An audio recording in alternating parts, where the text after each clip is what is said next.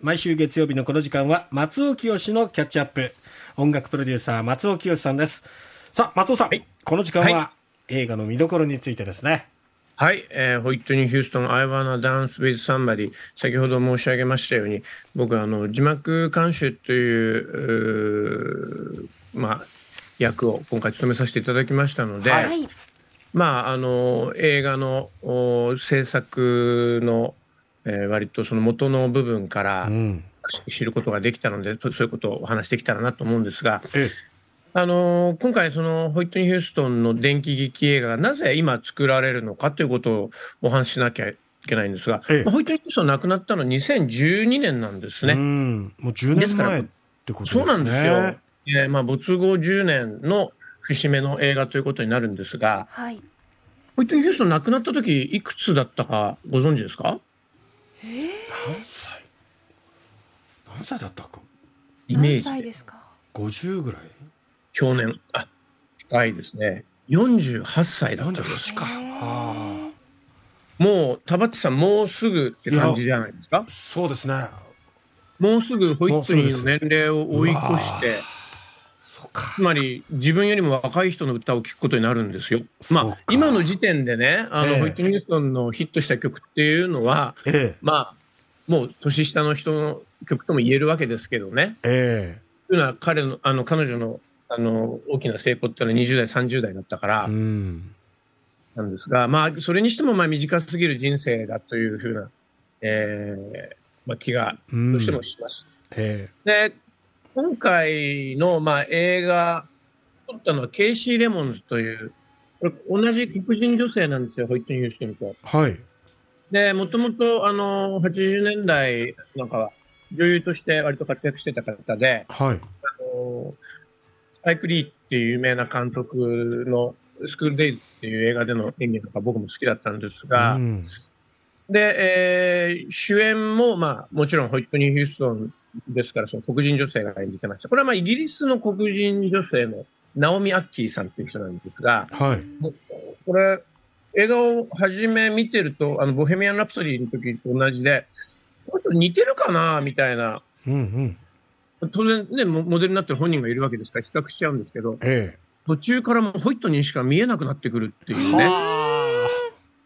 これはよくできた脚本で、うん、というのは、その、まあ、光だけじゃなくて影の部分を丹念に描き込んでいるこの脚本を書いたのは、うん、アンソニー・マッカーテンという男性で、ね、この方ね、ボヘミアン・ラプソディの脚本家なんですですよね。ええええ。ですから、まあ、あの映画の、まあ、えー、メソッドっていうのはここでも十分に使われてまして、あの、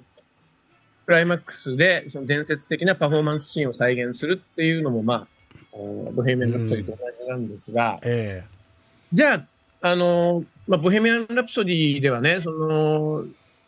まあ、セクシャルにも、な意味でも人種的にもマイノリティだったフレディ・マーキュリーの、その、成功すればするほど影が濃くなっていくという、こう、人生のままならなさっていうのを描いて、うん、まあ、人の心を打った、ね、心を打ったわけですが、ええ今回どうかっていうと、そこも、あのー、踏襲してると言っていいと思います。うん、というのは、えー、ホイットニー・ヒューストンっていうのはさっきもお話ししましたように、えー、アメリカ黒人女性としてはかつてない世界的な規模の成功を収めた人なんですが、うん、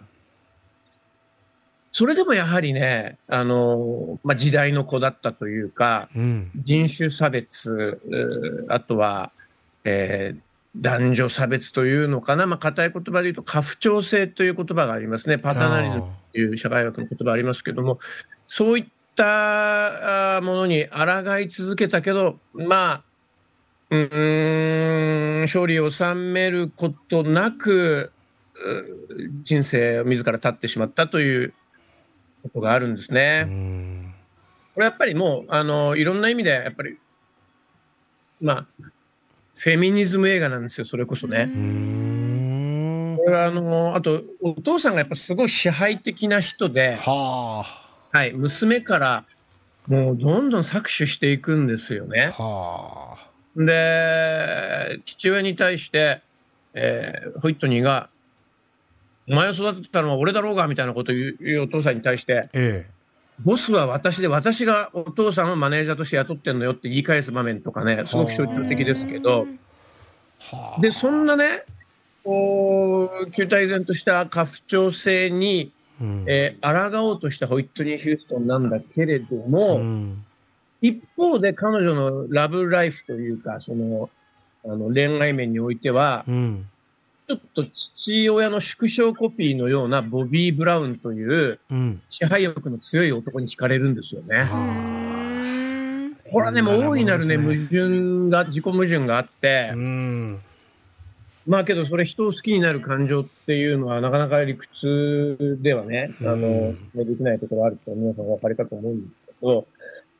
まあ、そういったあの矛盾を抱えながら生きて、結局は、あの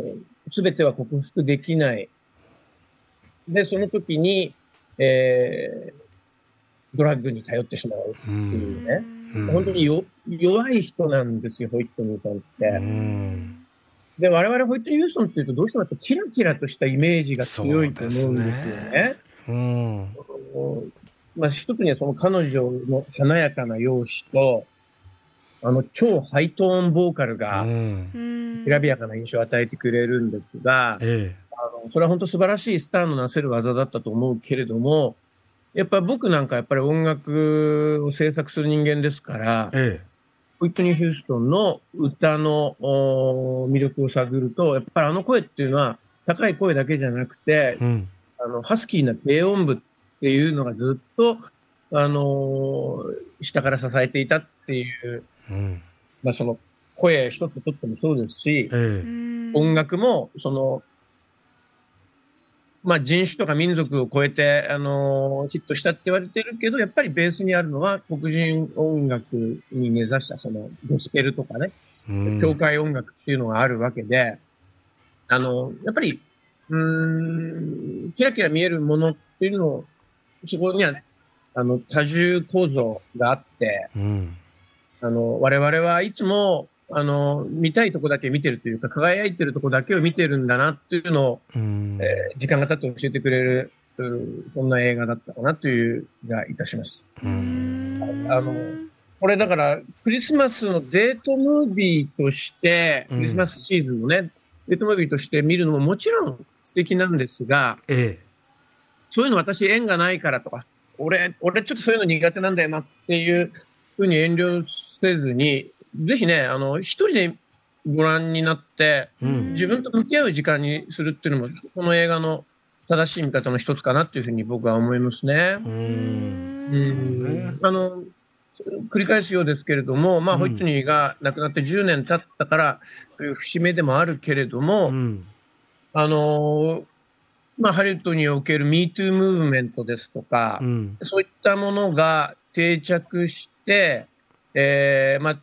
特にコロナっていうのもあって、うん、えー、自分自身の生き方とか多様性っていうのをより深く考えるようになったこの数年間っていうのがありますよね。えー、で、そのタイミングだからこそ日の目を見たホイットニーの物語という印象が僕には強いですね。うん、そんなホイットニーの伝記を翻訳するにあたって、松尾さんが大事にしたこと、気をつけたことってどんなことだったんですか？はい。それはやっぱりもう、あの、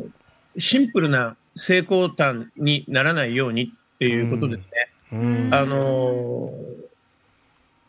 やっぱりこの、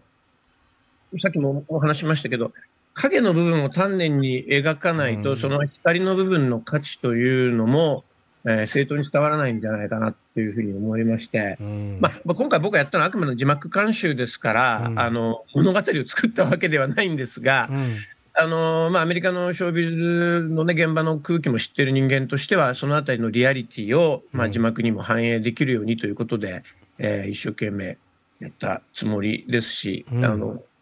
まあ、こういうのっていうのは、ある種、鮮度が命のところもあるので、早くご覧になった方が、えー、やっぱり、その、なんていうのかな、作り手の意図っていうのがよりフレッシュに伝わるかなというふうに思いますので、ぜひご覧いただきたいですし、うんね、あの、さっきちょっとお話した、ホイットニーの、その、まあ、このショービズにおける、親的な存在、まあ、後見人的な存在だった、クライブ・デイビスっていう人、はい、この人、いまだにね、あの、90歳で、うん、えー、アメリカの音楽業界でまだ現役なんですが、そのクライブ・デイビスさんが自ら今回制作に関わっていて、うん、もう彼がその制作する上で気をつけようと思ったのは、あの、ホイットニーの全てを描くことだったっていうふうに言ってますね。つまり、うん、まあ、あの、美談にしないっていうところから、うん、あの、のこなんていうのかな、残された我々っていうのはやっぱり何か、えー、学んでいく。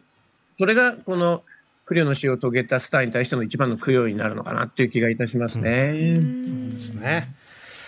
この映画ですけれども、T ジョイ、博多、 TOHO シネマズ、ララポート福岡、ユナイテッドシネマ、キャナルシティ13、福岡中洲大洋、シネプレックス小倉、他、たくさんの劇場で公開となっておりますので。そうだそうだ、これ映画のね、公式サイトに僕ちょっと長めのテキストを、ええ、あの、ええ、してますので、はい、あの、映画ご覧になる前に読んでいただけると、うん、より、あの、鑑賞が深まるかなと思いますので、お勧めいたします。そうですね。ぜひそちらも参考に、劇場の方にご足を運んでみてください。音楽プロデューサーの松尾清さんでした。